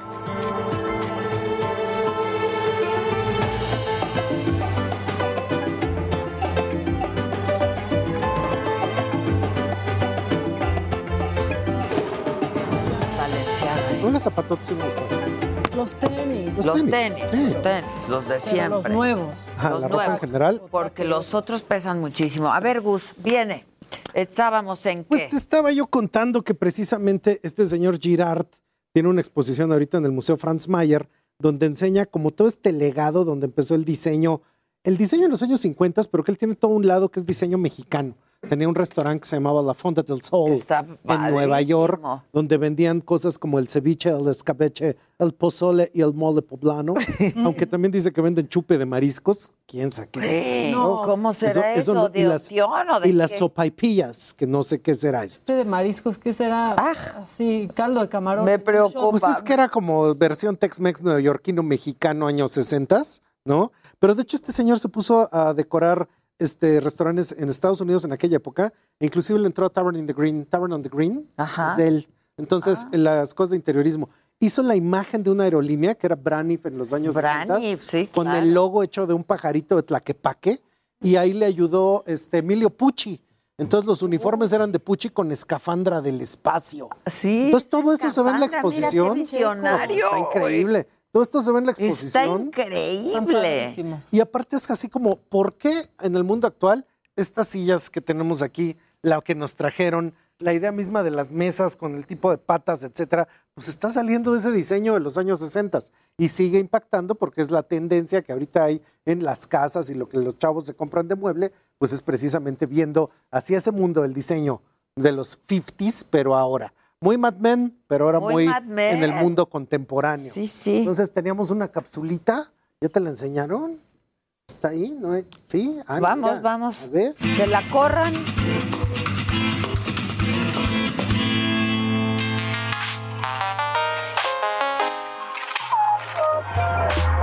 En el interiorismo contemporáneo, esta silla resulta que es uno de los objetos que en más casas están y que todo el mundo en las generaciones Z y Y siempre pone en su interiorismo. Resulta que la silla fue creada por Charles Eames, que junto con su esposa Ray, Charles and Ray Eames, eran una dupla que son de los más grandes diseñadores del siglo XX. Ellos trabajaban para una empresa de muebles, muebles de oficina, y para ellos tenían un lema, The best for the most at the least, lo mejor para la gran mayoría al precio más accesible. Pero en los años 50 básicamente se gestó el lenguaje del interiorismo contemporáneo. Y no solo fueron los Sims, fue Erno Sarinen con su Tulip Chair y particularmente Alexander Girard, que estamos hoy en una exposición en el Museo Franz Mayer que básicamente lo que nos muestra es ese lenguaje de interiorismo contemporáneo que hoy sigue vistiendo todos los espacios habitables de nuestro mundo. Los más importantes padres del diseño, Raymond Loewy, el papá del diseño industrial, por supuesto los Sims y Girard, compartieron un maestro y ese maestro es México. Raymond Loewy tenía su casa en San Ángel, particularmente Girard venía a México, a Zacatecas, a Puebla, a inspirarse con los textiles para hacer los textiles propios. Y tan es así que los Sims y Girard hicieron una película extraordinaria que le pusieron El Día de los Muertos, el Día de los Muertos, acerca de las tradiciones de nuestro país y con eso hacían todo su lenguaje de diseño que siempre tiene el referente mexicano, aunque a veces uno no lo sabe y cree que esto es simplemente la idea del diseño internacional de los años 50. La aerolínea Braniff, que era una aerolínea de Texas, le dijo que tenía que rediseñar todo. Y entonces él lo que dijo fue un lema. The end of the plane plane. El final del avión plano. Porque ahora todo tenía que tener textura. Los aviones los pintaron en un azul brillante, los textiles eran profusamente decorados. Entonces, este muchacho Girard replanteó todo el interior del avión y precisamente todos los uniformes de las aeromosas se rediseñaron, inclusive con una escafandra espacial, que eso era la gran promesa de esa época. Todas estas historias están presentes aquí en el Museo Franz Mayer, Hidalgo 45 en la Ciudad de México, pero el punto fundamental es que lo que vas a ver en la exposición de Girard es lo que está marcando la tendencia hoy en el tema del interiorismo, tanto en los colores, los textiles, como en la forma de los muebles que en los años 50 están viendo para redefinir el interiorismo contemporáneo. Está increíble. Es bellísimo, porque básicamente en esa época nos enseñaron con pocos elementos, muchos colores, un- algunos cuantos muebles, tu casa se ve wow. Y ahorita están regresando las casas de los 70s, las de los 60s, macramé, Son cosas en pared. padrísimos. Así es. Entonces, esa es, viene en tendencia ahorita, precisamente recordando esos tiempos y teniendo interiores. Hay que ir a la felices. exposición. No, hay que ir a la exposición. Padrísimo. Va a estar hasta agosto. Ok, Pero ¿cómo están abriendo y cómo están, como siempre, los lunes no se abre. El Museo Franz Mayer tiene un costo, ¿no? Este es un costo accesible, te hacen tu descuento. Pero como para estudiante. poder ir, Sí, la claro. entrada y La entrada este, es por Avenida Hidalgo, ¿no? Si vienes en coche es por atrás de Avenida Hidalgo, están como detrás de Bellas Artes. Y hay que recordar que el Franz Mayer es nuestro museo de artes decorativas, diseños y todo lo que tiene que ver pues con el tema de la moda, del diseño Es industrial, del diseño gráfico. La exposición la montó Vitra, que es esta compañía que hace estos muebles de súper diseño y está montada de una manera, muebles, vitrinas, el restaurante este está hecho ahí, cómo Guau, estaban las jarras, las tazas, todo eso. está en las fotos Y nos dejaron sentarnos en la, vieron que estaba yo en un sofá. Entonces nos dejaron sentarnos en el sofá, que es la reconstrucción exacta del restaurante, y están los uniformes de Braniff y están los, las fototas donde cómo eran los interiores. Está muy bien Qué puesto. elegante se viajaba antes, ¿no? Sí, pero es que de hecho, ¿Veías que te ibas a poner para irte al aeropuerto? Pues ya eso ya no nos totalmente, cuando éramos Farra pero a Fawcett y Monsiváis, papás, Yo veo sí. fotos se viajaba mejor. Sí, claro. ¿No? Cuando éramos Farra Fawcett y Monsiváis, se viajaba mejor. Exacto, se viajaba mejor. Porque hasta la comida era gourmet. No, no, no eran esas No, cosas. no. Y no era un castigo la cena de avión, era un gusto. Y los cubiertos eran de metal. Bueno, No, yo me acuerdo qué cuando éramos niños. Qué Pero bueno, maravilla. es el asunto. Queda la invitación para ir a ver la cultura del diseño Oye, en el mucho Franz me Mayer. están preguntando tu opinión sobre los Crocs Valenciaga. Pues yo creo que algo está pasando que muchísima gente de repente defiende el legado de Cristóbal Valenciaga, así como, wow, el gran diseño. Él cuando se retira, a principios de los años 70, si no mal recuerdo, como en 72, él dice, ya no queda nadie más a quien vestir.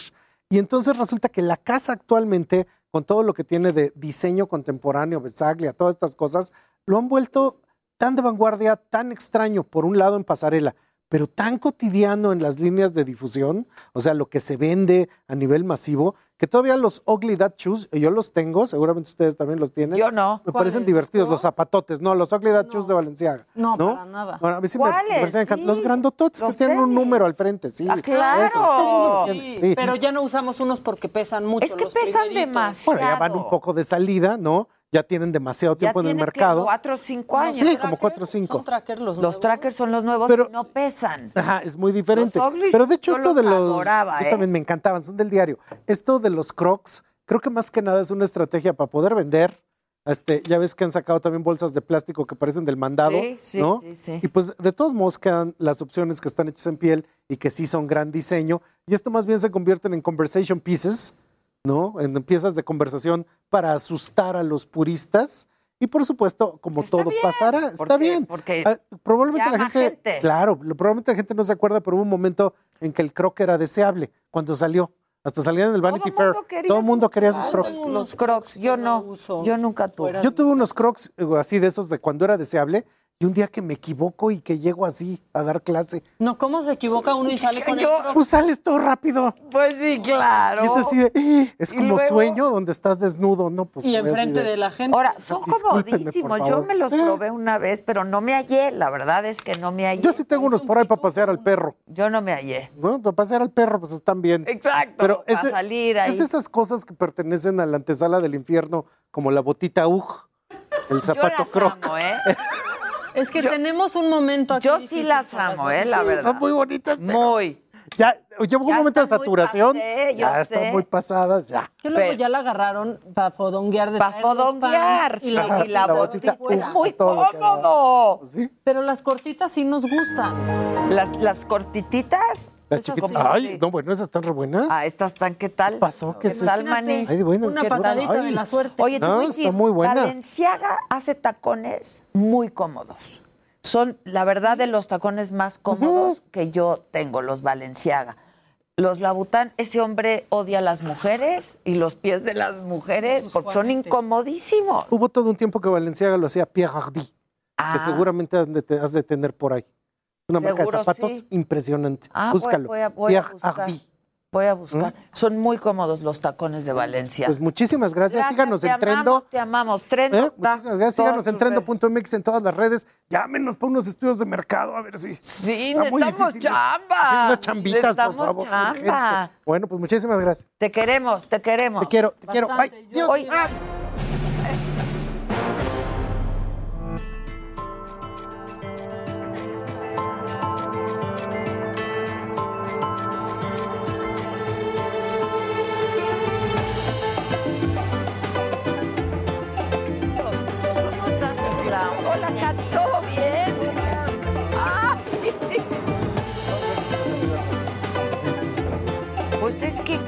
¿Vamos a hablar de Saldívar o de qué vamos a hablar el día de hoy? ¿Fue tu maestro o qué?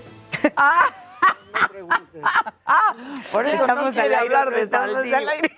No, sí estamos. ¿De que estamos al aire? ¿Ya ves? Estamos al aire, claro. Aquí no ocultamos nada. Somos completamente fue transparentes. Fue mi Comple- maestro. Fue tu maestro, yo sé. yo Así sé. es, de derecho Entonces no vamos a hablar de No, Saldívar. no, sí vamos a hablar de Ah, Saldívar. ok, ¿Por qué no vamos a hablar de. Saldívar? Ok. Ese es- ¿Quién es empieza? ocho Claudia Aguilar y de Lancats.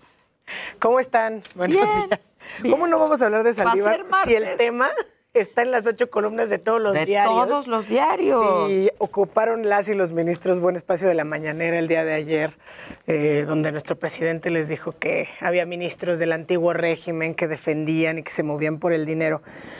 Y creo que... Por los hay- intereses, por los intereses. intereses- el interés del dinero.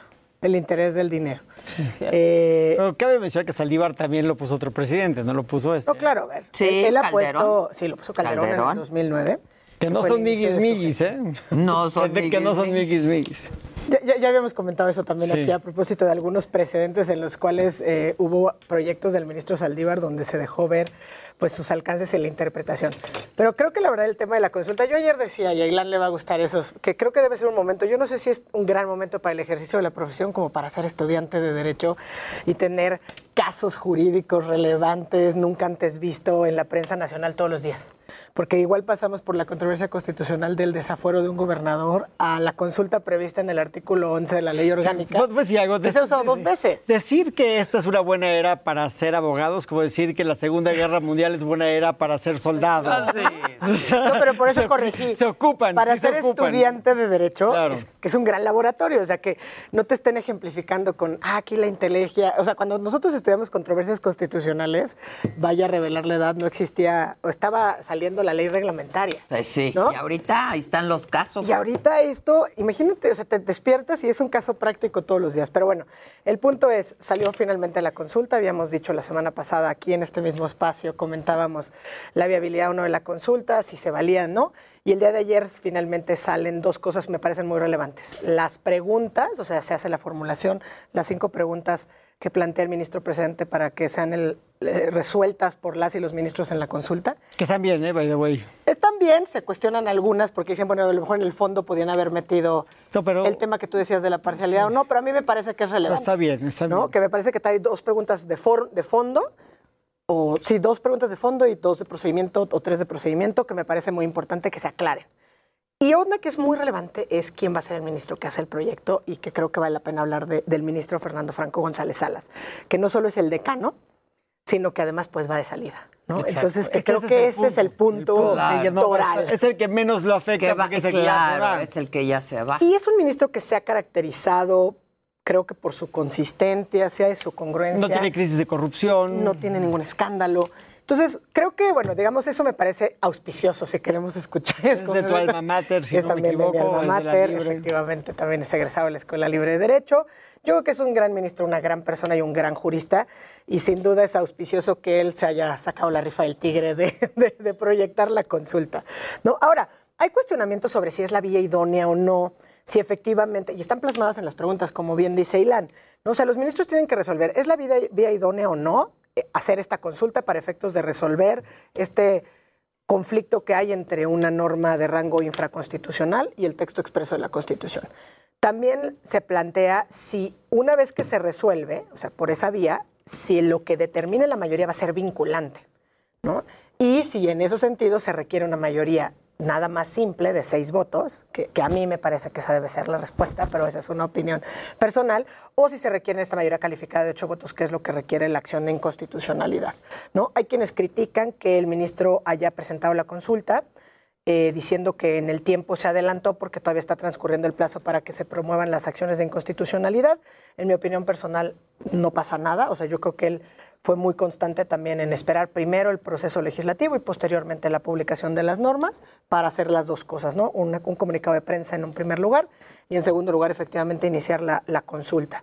Las acciones de inconstitucionalidad también se van a re- resolver en la Corte. Seguramente que eso también es interesante al haber ya un ministro que va a hacer un proyecto para una consulta, haya quienes consideren que él sea el mismo ministro Franco quien deba proyectar la acción de inconstitucionalidad. A mí me gustaría ver eso. Yo creo que como para cerrar su, su gestión o su encargo en la Corte, que el ministro Franco haga esos proyectos y Lance está, está sonriendo. y quisiera escuchar lo que, lo que está detrás de esa sonrisa. A ver, le voy a jugar un poquito al oráculo y, y no. Este, pero primero, creo que lo más importante de lo que dijo el presidente ayer es que a mí me vale madres que siga siendo presidente de la Corte. Yo lo que quiero es que sea presidente del Consejo de la Judicatura, Exacto. porque si no, ¿quién va a poner a los jueces en regla? No, o sea, Porque todos sí. los demás son unos corruptos. Bueno, sí, porque de los demás tengo mis dudas, ¿no? Sí, no. Y después se agarra y estira ese argumento y dice, pero pues lo van a decidir ellos. Y si no lo hacen ellos, mi responsabilidad es acusarlos ante todo el pueblo y decir, estos tales por cuales son los que no nos dejan cambiar. No podemos cambiar porque estos ministros que pusieron otros presidentes que no soy yo, no quieren que México cambie. Y si México no cambia, no tenemos salida. Cosa que me parece que cuando lo dijo, que yo no tengo información confidencial, yo no he hablado con nadie, a mí nadie me cuenta nada porque que soy súper chismoso. pero, Sincero, sí, pero, sincero. pero mi corazón de madre lo que me dice es que hubo una, una conversación previa donde dijeron al presidente, Saldívar jala así. Si dicen los demás que jala, jala, y si no jala, no jala. O sea, porque así como lo estamos haciendo, Saldívar no jala. Y ante esa resignación dice el presidente, estamos en manos de los demás. Y eso yo creo que, pues, ah, independientemente que lo incomoda, por decirlo de una forma, lo incomoda muchísimo, creo que lo incomoda por otra razón.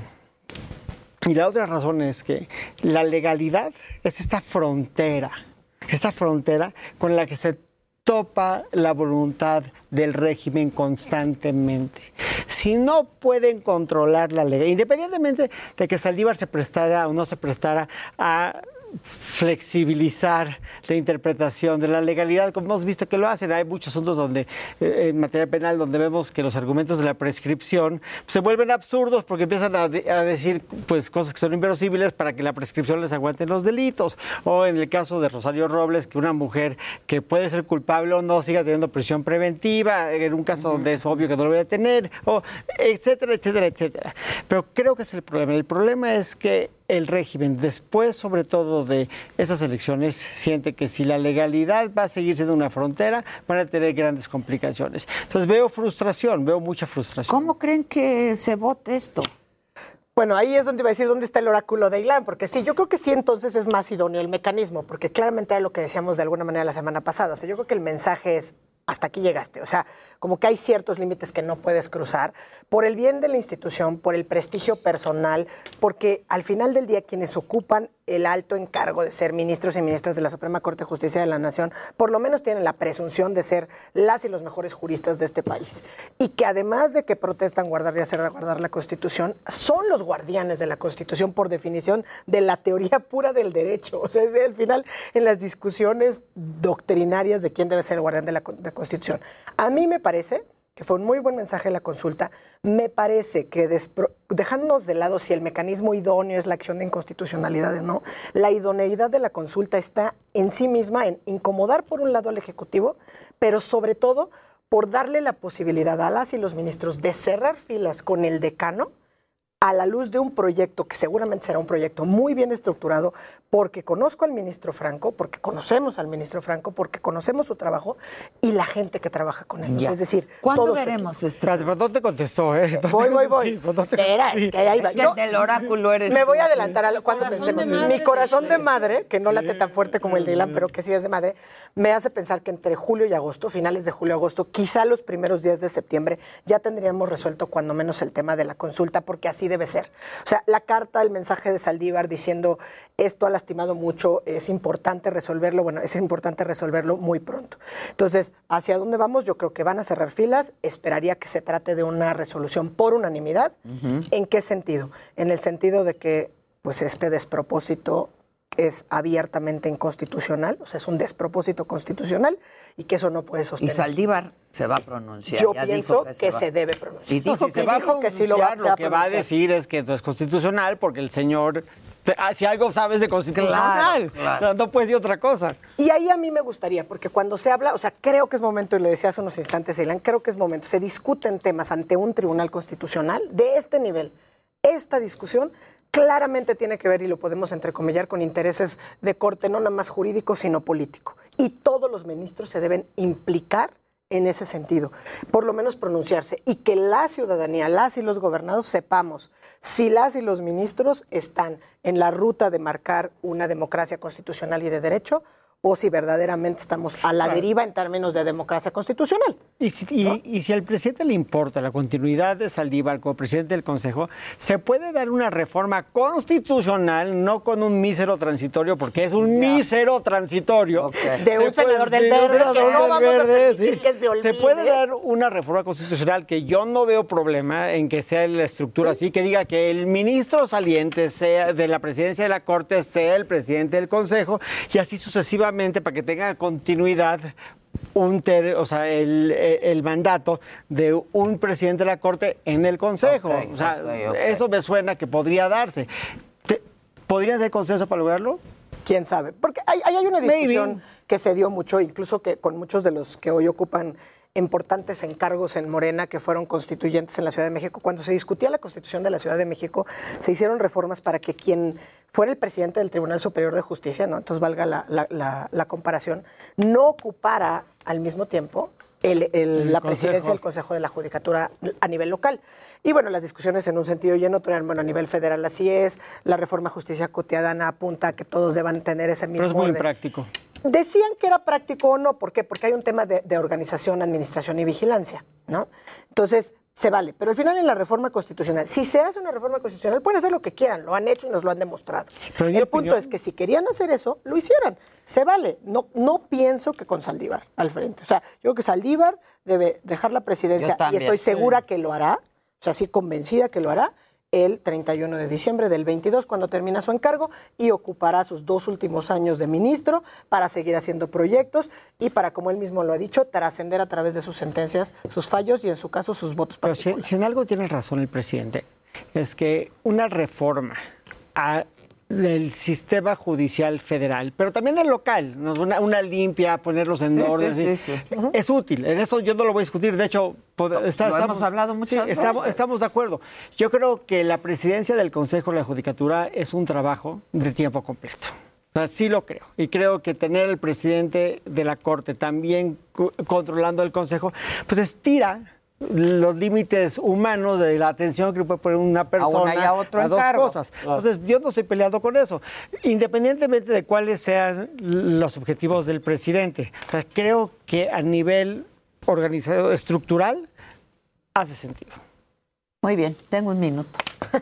a nivel estructural hace Sí, sentido. oráculo. Y digo que no se te olvide nada más que la reforma del Poder Judicial Federal acaba de salir. O sea, ese es un tema que se acaba de publicar en marzo. Entonces, que no se nos olvide que el autor del despropósito transitorio inconstitucional fue Jaime Bolaños Cacho. Fue. Del verde. Del verde. Del verde. Por favor, para que dejen de votar por el verde. Bueno, entonces tú... tú ¡Ah! Ay, me acuerdo de los puñitos, ¿no? los Sí, puñitos. Cuando yo, cuando yo sufría, dormía, me- me- tenía puñitos todo el día. le decía, ¿Tú, tú también, unanimidad? No, que, yo no creo que... que A unanimidad no en todas las preguntas, ¿eh? Eso sí. Se van a complicar Sí, las preguntas. Bien complicado, no se entiende cuando lo ve uno. Y, y- y creo que hay ministros, sin decir cinco sus preguntas. nombres, que van a hacer maromas para darle gusto al presidente. y las maromas van a estar ahí. O sea, porque la única manera que, que puedes salvar cara, porque es muy importante, yo creo que, digo, Para cada uno, pues, Salvar sí, cara y decir, sí 10 merezco estar aquí segundos. sentada. Es decir, sí es inconstitucional, pero no va a ser vinculante esto. Ah, ok, ok, ya. Gracias muchachos, gracias a ustedes como siempre por su atención y compañía, que pasen un buen día, los esperamos mañana en punto de las 9 por la televisión, a las 10 ya enlazados con la radio. Gracias y hasta siempre. Pues ya no dio tiempo.